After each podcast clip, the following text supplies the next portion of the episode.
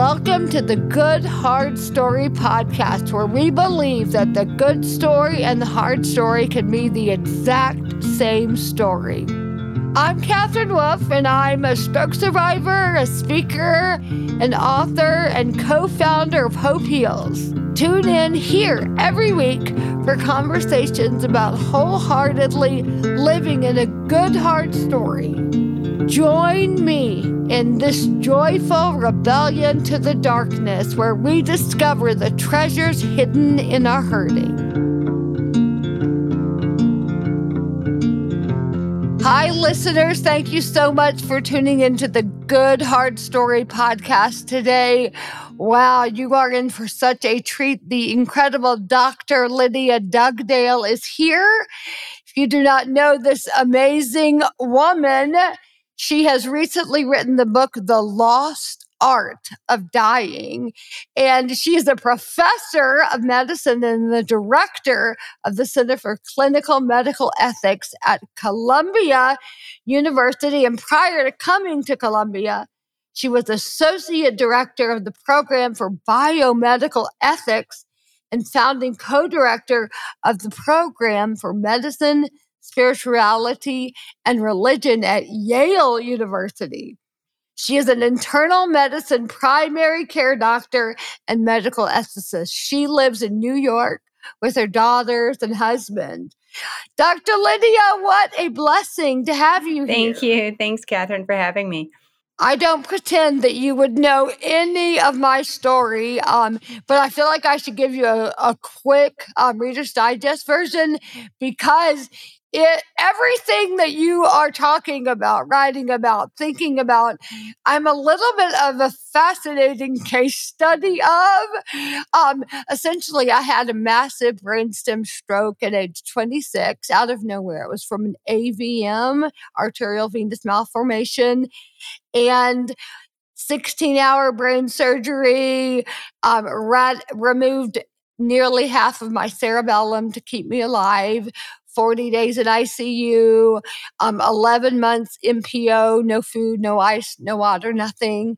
Um, to this day, severely disabled with um, do not have much ability to walk, can't drive a car, have a non functioning hand. Obviously, you're seeing my face is paralyzed on one side. Um, terrible swallow issues remain. And um, yeah, pretty severely disabled. And yet, um, flourishing. Life is amazing. I've gone on and had another baby. Um, so I have two two sons now. And my husband and I founded a camp for families where someone has a disability and really ch- have become huge advocates and champions for people living with disabilities. Um, so obviously, end of life issues are fascinating to me um, as I deal with the population of people with disabilities. And because I was typically able bodied until I acquired a disability at 26 years old. So I'm really interested in just, just really everything you are writing and thinking and processing and seeing. It's, it's just, so important and honestly i must say so horrifying how our world is um yeah dealing with those who are dying. It's tragic and shocking i must say. Doing even a little bit of a deep dive to prepare for this interview i'm shook. I'm like this can't be real.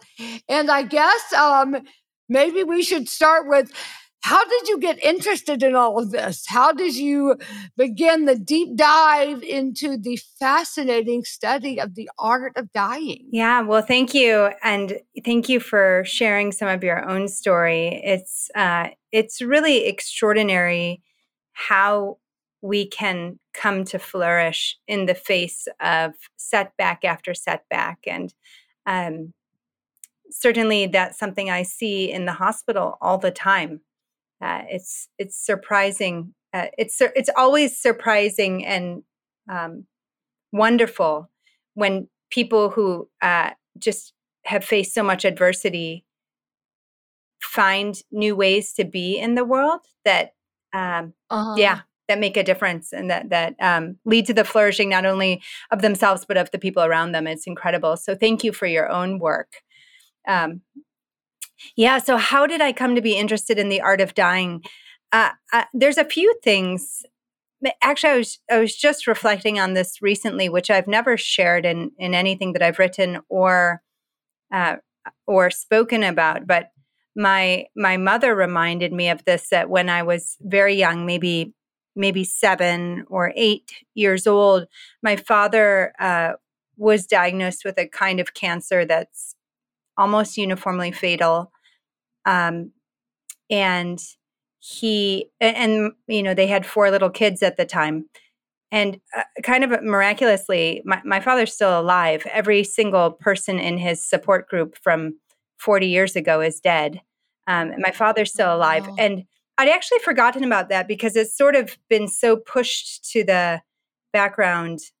Uh, I, you know, I was so little, um, but now looking back, and my, and my, mother was just reminding me that uh, early on we were having these conversations as a family uh, that right. that dad could die and and you know God's got our family, right? There's there's there's going to be some sense that comes out of this, even if we can't understand what it is. So we were having those conversations when I was a young child, but that I had sort of just walled off because my father's done fine ever since, and it's kind of been a non-issue. But now reflecting on it, uh, that probably was very formative early on.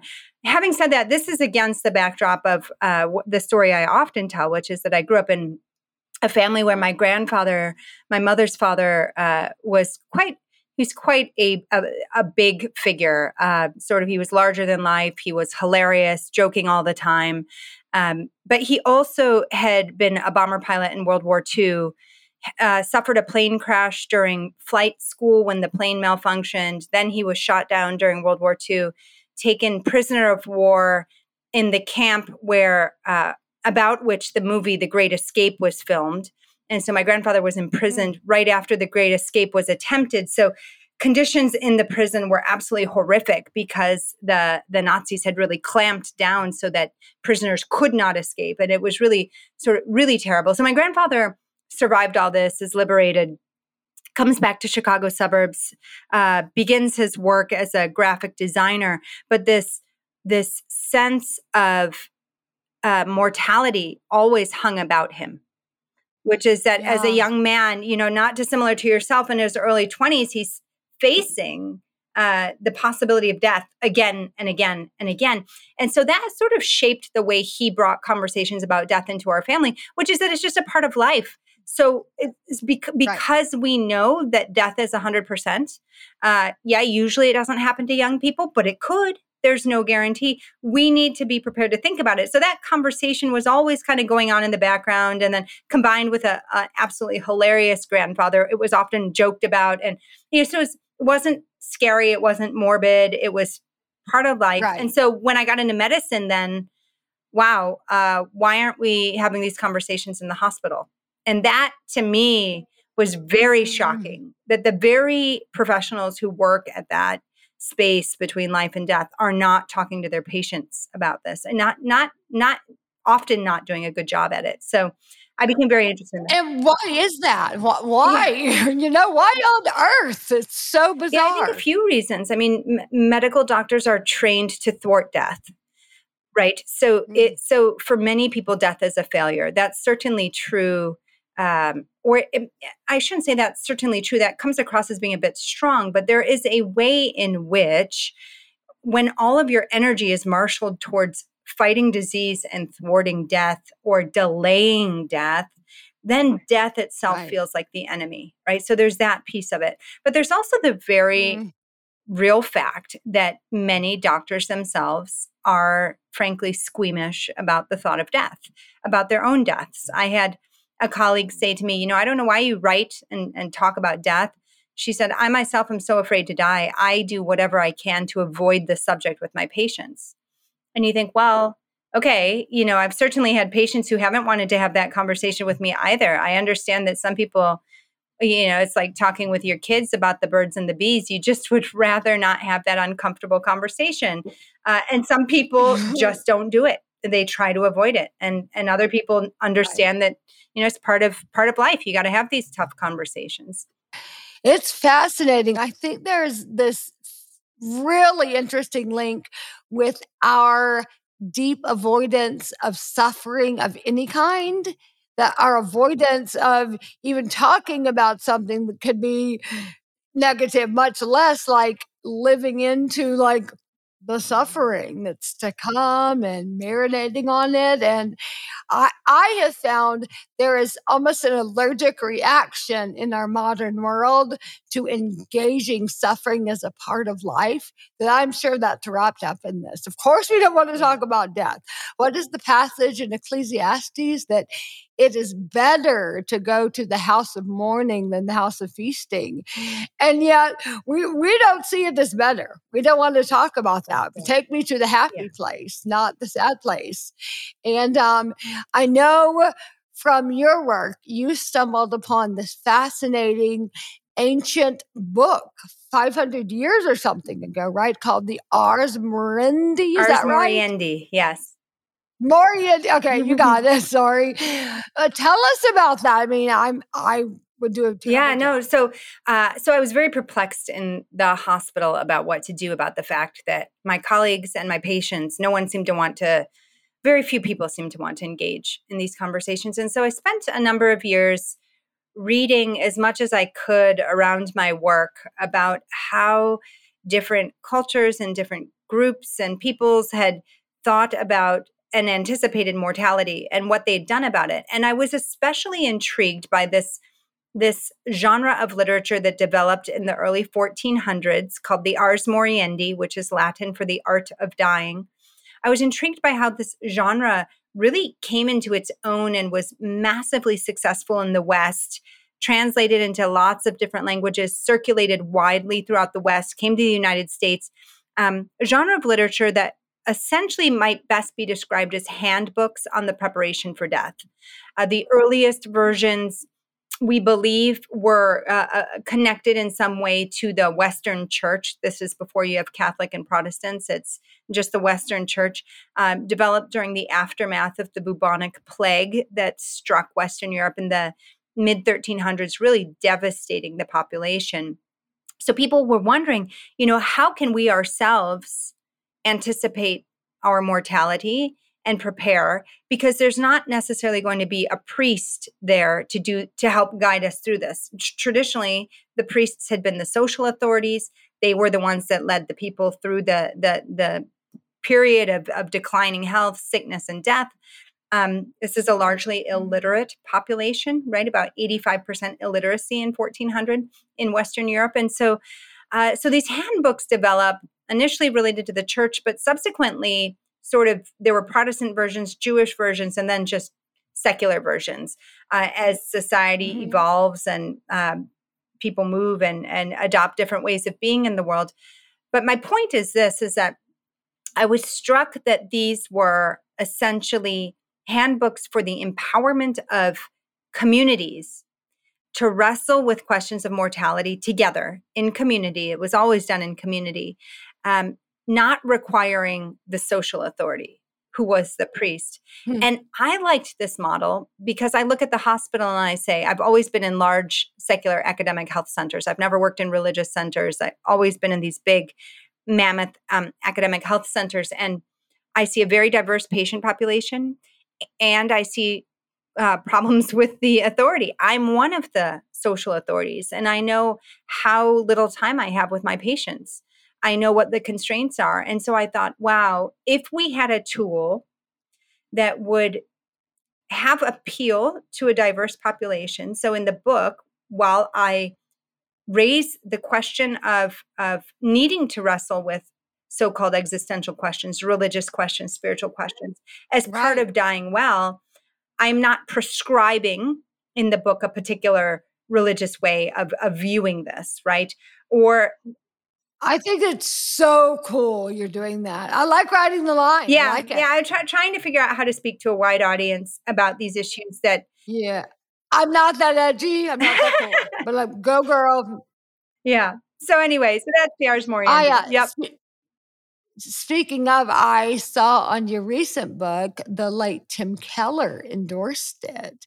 And that was super cool to me. I was like, wow, this is really big time. You probably know him, I'm guessing, in New York. Well, he, yeah, I mean, Tim Tim has had a profound influence on a lot of people here, obviously, and worldwide, but living here, yeah.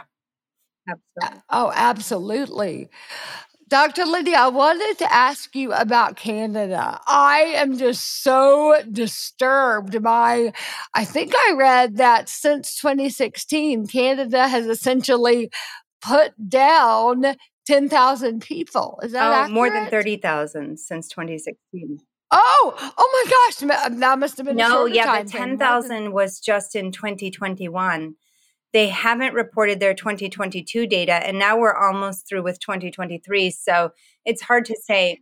It's increasing. That yeah, it's increasing that. Trem- that is so People scary. Who, who follow euthanasia in Canada uh, speculate that probably around 14,000, 13 to 14,000 were euthanized last year, 2022. But oh, we don't have that. We don't have the official data yet. But sort of more concerning from Canada is the is you know so euthanasia is like what what people do with their dogs when they put their dogs down. It's the direct injection yes. of a lethal drug into the vein with the purpose of killing the patient. And in in Canada, as in all countries where this procedure, if you will, is legal, it has to be done at the patient's request. Um, that mm-hmm. gets a mm-hmm. little tricky because uh, in Canada, you don't have to be dying. You just have to be irremediably suffering. And you know, Katherine, how difficult it is to define suffering. So, I mean, it's almost laughable, yeah. laughable that that could be the, the gauge. What on right? Earth? So there are people in Canada who have sought euthanasia because they can't pay their rent. They have sought euthanasia because they can't get access to palliative care or they can't get the disability support services that they need. So it really is I mean, I have chills as you're saying this. I mean, it's, it's so shocking. How how is how how is everybody not talking about this? You know, like where's the church? Yeah. Why aren't we like blowing it up about yeah. this? It's just very. There is a physician in Canada who is a pulmonologist, and he's a researcher at the University of Toronto. Um, and his name is Ewan Goligher, G O L I G H E R. He uh, has written a couple of pieces in Christianity Today on this, and he's also written recently a book on euthanasia in Canada for the church. Uh, that book is to be published in November, I believe, of this year. Uh, so keep your eye out for that or check out some of Dr. Goligher's articles in Christianity Today. But I think there, and I know that there are some clergy especially Anglican clergy coming out of Canada who have done some writing on it. But it's extraordinary to me how little people know. And often I'm approached and people say, well, look, I, you know, it's my life. It's sort of, you know, my body, my choice rhetoric. It's my life. I For feel sure. as though I should be able to end it if the suffering is so great. And, you know, it, it doesn't take a long conversation to point to some of the abuses before many people say, okay, this is something I would want for me, but I recognize that um, racial and ethnic minorities, people who've t- traditionally suffered at the hands of the medical system, elderly people who who are losing their cognitive, um, you know, reasoning abilities, or folks with disabilities. Right? There's going to be a lot of people who are going to feel as though they have no choice but to elect euthanasia. Older parents right. who know that they're going to be a burden. I've had patients. Um, say to me, look, I don't, I have my one adult son or I have my, you know, two professional daughters. I don't want them to have to stop their careers to take care of me mm-hmm. when I'm old and disabled. I would rather be able to end my life. So you see, there's going to be a lot of pressure. There are, and we're watching it happen in Canada in real time where folks who feel like they have no recourse but to end their lives are just electing death.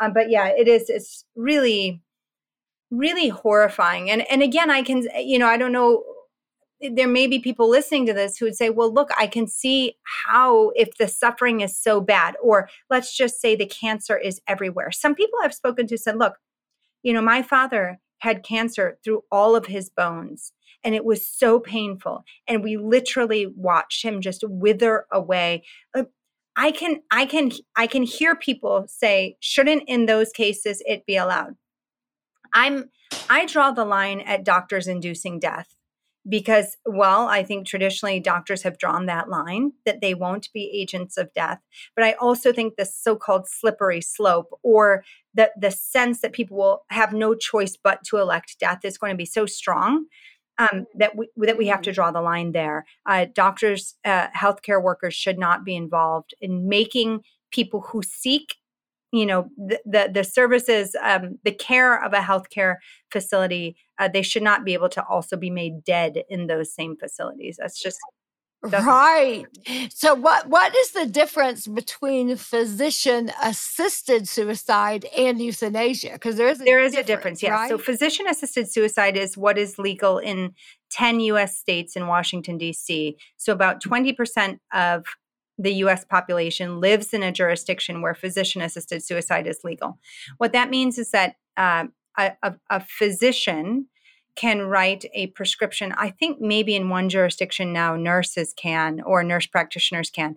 Uh, but on the whole, traditionally, it's been doctors write prescription for lethal drugs, usually a cocktail, usually often many drugs, like dozens, around a hundred. And the patient then takes that prescription in a jurisdiction where it's legal to a pharmacy that dispenses the drugs. And then the patient has to take those drugs home, crush them, make them into an elixir, add some, you know, apple juice or something to make it palatable, and then drinks that. Now, what's interesting is that in in no jurisdiction in the United States is uh, is oversight required. So once the prescription is dispensed, you can imagine now you have say 100 tablets of a poisonous cocktail. There's zero oversight on what happens to that prescription. There's zero follow up. Uh, so you know, kids could get into it in in elderly grandparents' medicine cabinet, et cetera, et cetera. Um, you know, on the whole, we're not hearing about cases, you know, of of abuse, but we also have no record of follow up. So doctors are not required, nurses are not required to be present when patients take the lethal injection. Oh, yeah. I, I mean, you could, you know, put it into somebody's feeding tube. Um, there there would be and there's just no oversight so uh, you know that's concerning I, I will say this though when we compare places where physician assisted suicide is legal right having to get the pills and crush them yourself with places where euthanasia is legal the numbers who elect euthanasia are much much higher much much higher right um right. so that's just that's just true. So, in a sense, it's better if we're going to have one of these in the US to just have physician assisted suicide. I guess so, but I mean, I imagine the other is coming. It's not as though we're not going to eventually end up having euthanasia. Well, I think there's probably zero. Yeah, I, you're exactly right. Um, the the nonprofit organization that sponsors all of the legislation, to my knowledge, in all of the jurisdictions where legislation has been put forward is called Compassion and Choices. It used to be called the Hemlock Society uh, after the idea that Socrates died by suicide by drinking the hemlock. Uh, so, the, so you know, the idea of suicidality was very much in the background of this organization that's been rebranded Compassion and Choices, which of course is very clever branding, right? What is better than relief of, of suffering and you do you, right? There's nothing better than right. That. Oh yeah. So, um, so compassion and choices. It, last time I checked, their official position, and they're the leading advocacy organization. Their official position is only assisted suicide, not euthanasia. However, having said that, there have been attempts at legislation put forward several times in US states. None has passed, again, to my knowledge, but the legislation put forward has hmm. said, well, if people for example want to die by assisted suicide what what's commonly referred to as as aid in dying right the the lethal drugs if they don't have access to their arms or their hands to be able to crush the pills and make an elixir then it becomes a disability rights issue because then someone who can't use Mm, his or her arms is now unable to participate in assisted suicide, which is legal in that state. And so, in those jurisdictions, I'm thinking of Oregon in particular, it's been put forward a couple of times. The, the, the legislation has been well, then you should be allowed to essentially choose the person who will crush the pills and make the poison for you. Um, so far, that uh, because people are concerned about the Mm. slippery slope with euthanasia, that legislation has not been passed in any US jurisdiction to my knowledge. Oh, thank God. You know, in in knowing so many friends through these last 15 years of living with disabilities and speaking a lot, also our camp, I've come to know a tremendous amount of people living with profound disabilities. And it it stings so bad to think of uh, people considering them like the ones who need to be put down and the ones who you know i um i i'm fairly profoundly disabled and yet i am having an incredible life and that's not because of anything other than i believe that i'm here for a reason that god left me on earth even in a disabled body for a tremendous purpose and um I don't know. It's almost like the- the lawmakers or the higher ups who are making these calls must not know many disabled people, is the honest truth. Because how could they land that that's Yeah. okay? You know, I think one of the most powerful voices in opposition to the legislation being passed in the US states has been the disability rights community. Uh, I think, particularly, of there's an organization called Not Dead Yet. And it's very clever, but they're a very strong voice against uh, legalization. And and I think the more that lawmakers who tend to be who tend to not everyone, but tend to be able-bodied in a sort of very conventional sense, the more lawmakers can confront and hear stories from people Mhm. who, you know, often every time they enter the hospital feel like they're fighting for their lives against the doctors. Um, because Right. doctors also are are guilty of of a very ableist mindset, right? Who goes to medical school? Right. Healthy young people, often from you know fairly secure uh, socioeconomic backgrounds. Uh, You're being really generous. Um, I'll spell it out more. You were definitely not included in this, but a lot of people who are winning in life, who are not on the down and out paths of outskirts and being marginalized. Let's be honest, like hurting people is largely who we're talking yes, about. Yeah. So so we yeah, so any anybody that you can rally from your work in your community to to tap into what legislation is being passed in your in your jurisdictions or being put on the table. It's really really important to have uh, the voice from the disability rights community uh, to oppose such legislation. Absolutely. And goodness, a person of faith, like, how could we be silent with this kind of ludicrous slaughter of, of humanity? I mean, it's just, it's just the whole my body, my choice. This feels like my, my body, my Yeah. death. Yeah. Like, I get No, to that's right. decide when I die. It's the same That's logic. right. And if a Christian is going to be about a pro life, um, specific. Maybe that needs to be a little bit broadened to include end of life issues as well. I mean, my goodness, it seems so Yeah. obvious. No. It's um, it's somewhat of a tragedy how people are are told for things like I can't pay my rent. Um, well, maybe you should not be here, essentially, because the message um, so many with disabilities specifically are hearing is you shouldn't be here anyway. You should you shouldn't be here. And the reality is, well, if they weren't supposed to be here, they wouldn't be here. Meaning, if I wasn't supposed to be here, I wouldn't. So, how, why do you get to make that call? You're not God, doctor. No, Yeah, no, no, no, that's absolutely right. And I He's a good one. I think it's also worth putting on the table that with an aging population, every country with an aging population is worried about expanding healthcare costs.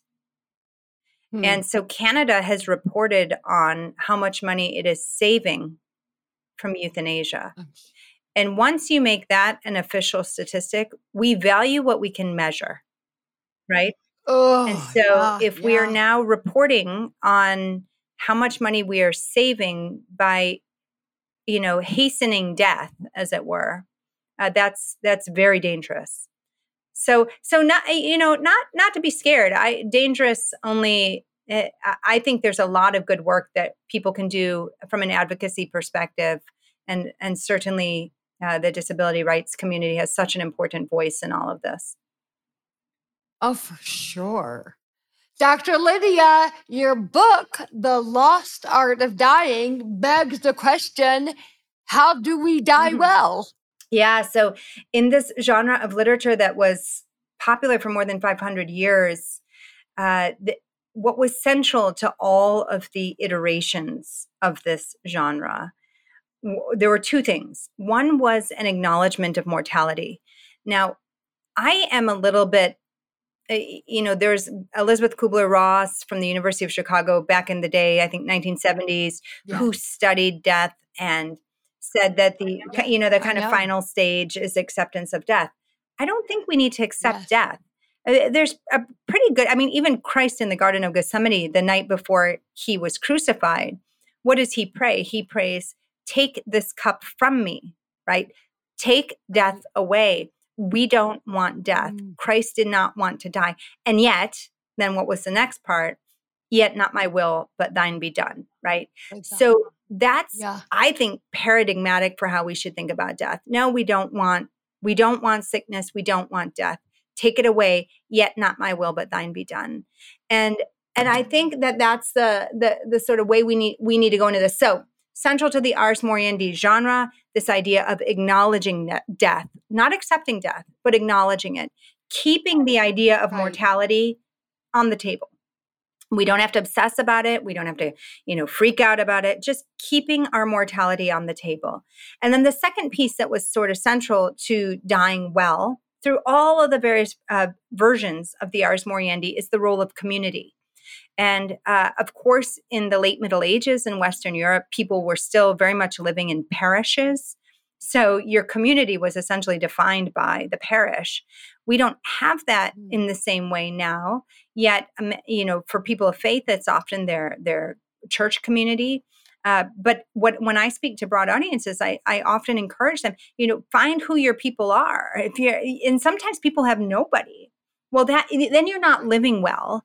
You know, it find someone, nurture that relationship, build community. Start with one, start with two. But if we're if we're in total isolation, then we're not living well because human beings are relational creatures. Uh, in Christian doctrine, you'd say, well, the Godhead exists, the Father, Son, and Holy Spirit exist in constant community, right? So for people of faith, there's a theological justification for community. Um, for, for people not Yeah, of faith, I can just say straight up human beings are relational. You don't live well if you're living in isolation. Find some people, nurture relationships. You will live better and you will die better uh, if if you have people around. So that would be, you know, level 101. How to die well, acknowledge mortality, Yeah, and get some people around you and live well with them. But then there are, um, as I unpack in the book, you know, there are many other ways that contribute to to dying well. And one of the central pieces of the original Ars Moriendi was that cultivating sort of the character traits or the virtues that um, that sort of mark a good life, that mark good living, are important to do. So, for example, the Ars Moriendi would say, if you are are uh, dying in a state of of doubt or impatience or greed, you're not dying well. But that th- that state of impatience or doubt or greed also reflects on the life you live. All right. So Right. if you're dying in despair and hopelessness, well, were you a person of hope throughout your life? Probably not. Uh, so the Ars Moriendi said, look, living well is very much wrapped up in dying well. And if you want to die a person of, let's just say, generosity, patience, hope, and robust faith, you need to practice those Joy. things over a lifetime, right? Oh my gosh, I love this. Yes, I want this genre of literature brought back today to us all. I keep thinking if you don't want to be a person who dies with deep bitterness, don't live with bitterness. Like learn, learn to cultivate gratitude and yeah, be the person who when you're dying is not any of the things you don't want to be when you're dying. It's so obvious and yet elusive to us. Yes, no, you're right. Really powerful. I don't know if you saw the movie Me Before You years ago. Do you know? Uh, I'm really bad at remembering movies. That's one of my deficits. it was uh, oh please it was a movie um some years ago where the the main character man became a quadriplegic. Oh, I did. I did. I do know this film, whether I watched it or just watched yeah. the trailer. Yes, and and he becomes okay, a quadriplegic and then they he hastens his death right so he and his nurse fall mm-hmm. in love and then he decides to go to Switzerland and get put down so that she can flourish and be free and have his money and live a wonderful life. Must be nice. And I cannot I cannot tell you the number of wonderful, sweet, Christian, thoughtful people who thought this was such a great one. And I'm going like, I mean, this is like a perverse, sick, sicko piece that like the quadriplegic kills himself with like no, no, how did you even word it? No foreseen death in the near future. He's just like opting out to save her the suffering of caring for him, which I'm like, that is extra ridiculous because you, dude, are missing. She's living alone her whole life. She loves you. She'd want to take care of you. This is such selfish mm-hmm. thinking. And um, it it really stirred something in my spirit. I was obviously disabled when I watched the film. It's been since I acquired my disability and it disturbed me so much that that's kind of the baseline of our understanding in American culture now is like just opt out if it's not ideal when that notion is crazy. Yeah, yeah like, a real glorification, a glorification of of choice in a sense. Absolutely. Yeah. Oh, so yeah. Good. There's a there's a um, fashion label in Canada Maison something or other that last year did a series of advertisements on on beautiful beauty sort of what is beauty and they did what they featured a woman who was in her early 30s with a chronic illness incurable and they decided to feature a beautiful exit and they filmed this kind of three minute advertising scheme. All of these friends on the beach and a final dinner and sort of it was very picturesque and they're playing and they're laughing and this woman's very beautiful and young and and then she ends her life. And this was part of their this uh, fashion labels advertising scheme on beauty and a beautiful exit was was one of the manifestations of this but what was interesting, this was last October, I believe, when it came out, when the video was released. But June of 2022, this woman had done an interview and she said, Well, you know, I have this chronic condition. If I had access to all of the treatments and support services that I needed to be able to live with my chronic illness, I wouldn't elect medical assistance in dying, as they call it in Canada. Oh. But I don't feel oh. as though I have a oh. choice, right? So this is this is the world we're in. It's a real glorification of it. You know, here you you watch this video and you think, wow, what's more beautiful than taking control of your chronic disease, having a big farewell party with your friends and and ending your life? What's more beautiful than that is the message of the advertising. I mean, I have chills. I am like beyond shook at the thought. I mean, every single one of those friends around the table in IRL friends would want her to be there at the next beach That's party. That's just so sick and twisted and tragic. I um I'd love to ask you this question to wrap up this conversation, which is so fascinating. I can't thank you enough. And I really want you to point all of my listeners to all of your work. But let me ask you this first. Here on the Good Hard Story podcast, we believe that the good story and the hard story can be the very same story. They're not mutually exclusive. Obviously, they coexist. So we would love to know what is good in your story, what is hard in your story, and how do you live well in the tension of both in your story. Wow, you needed to prep me for that one. Uh- I know. I'm so sorry. I, I meant to prep you in the beginning. Sorry. You don't have to answer if you don't. Um, well, I'll say this. I do think, and you alluded to this, Katherine, I do think that each of our lives has purpose. And as we seek to discern what that purpose is, the answer often can be incredibly difficult, right? Um, mm-hmm. So I never wanted to be a medical doctor. I often say jokingly, I still don't want to be a medical doctor. Uh, it's a long, it's a long road for not being something that I chose myself. Uh, I, I was speaking once to a, a business school colleague about this notion of calling, which has deep resonance for people of faith. But he said to me, uh, and he wasn't a person of faith. He said, "Oh yeah, we have we talk about calling all the time in business school.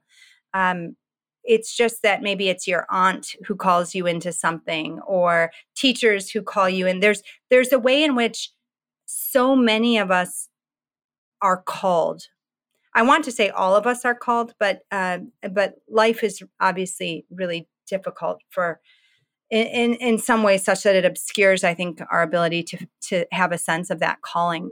So for me, medicine was very much a calling in sort of all of these ways, such that I couldn't escape, and it's meant then um, doing things that I never anticipated or dreamt of doing uh, getting involved in really high stakes issues as an ethicist in a New York City hospital, um, doing advocacy yeah. work I, I hadn't anticipated doing, uh, writing about that, you know, so sort of all of the last 25 years um, is not what I had, ma- had imagined for myself, but it felt very much like a, a, a path I could not get off.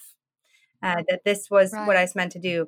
And I, it, it sounds like just from what I know about your own story, so so many of us can resonate with that idea that the purpose of my life now is not what I had imagined. It's not what I had dreamed about as a little right. girl, but we all have a role to play, and that can be really hard because uh, it it does go up against the the sort of way we're formed, which is often you do you, like you figure yourself out, live into right. your dreams, and live your yeah, truth. Yeah. Oh yeah. Um, totally. So, but at the same time, as you probably also know, uh, doing what feels like what you're called to is uh, also incredible um, and incredibly mm-hmm. rewarding in ways that uh, you can't imagine. And so, yeah, so I try to do do the work that I'm called to do. Um, right. you know, the best that I can. And hopefully it's a, a blessing to others. And I'm sure I've no doubt that your work is. And so just so grateful for the opportunity to chat with you. Oh, likewise. And listen, I think you know this, but Ephesians 4 1, I speak over you. You are living a life worthy of the calling that you've uh-huh. received. and I hope you receive that word that that's the truth. And I have to say, I believe if you have a pulse, you have a purpose. I like that. That God, God has us all here, every one of us, to the very natural end for a reason. And um, for you to kind of spend your life studying and working in that space is glorious. I'm I'm so honored that you came on my podcast. I'm like, no way, this is too cool for yeah. words. Because your work is just so important to those of us um, disabled on the inside and outside. Well, yeah, um, that's all of us, right? Yeah. Absolutely. Wow. Absolutely. Well, thank you so much. Dr. Lydia, oh, what a blessing. Please tell us where to keep up with you. Yeah all the things. Well, I am sort of social media averse. So Okay. I don't know. I'm I'm, I'm really bad at all that stuff. I do have a website, lydiadugdale.com. Yeah, my book's on Amazon, both books. One of them is academic. Yes, tell tell us the name of your the first. the first book is Dying in the 21st Century. That's an academic book. So it really was sort of the academic groundwork for The Lost Art of Dying, which is the book that people enjoy reading more. so. Oh gosh, I cannot wait to read it. I got it on Audible like a week ago and it's queued up next, and I just cannot wait to report back with you. I guess I'll have to interview you again one There you go. There you go. Well, thank you so much, Katherine. This is a joy. Oh, this was a joy for me as well. Thank you for being here. May God bless you and your tremendous work. Thank you for joining us on the Good Hard Story podcast. To learn more about what we are doing, follow us on Instagram at Hope Heals. Check out all things Hope Heals at hopeheals.com. Don't forget to subscribe to this wherever you get podcasts, and please feel free to share this episode with somebody who needs to hear it. Good Hard Story podcast is a production of Good Hard Story LLC. It is produced by Leah Case and Mary Austin Hall. And I am your fearless and fabulous host, Katherine Wolf. Come back and join us every week where we believe that the good story and the hard story can be the very same story. We are with you and for you, friend.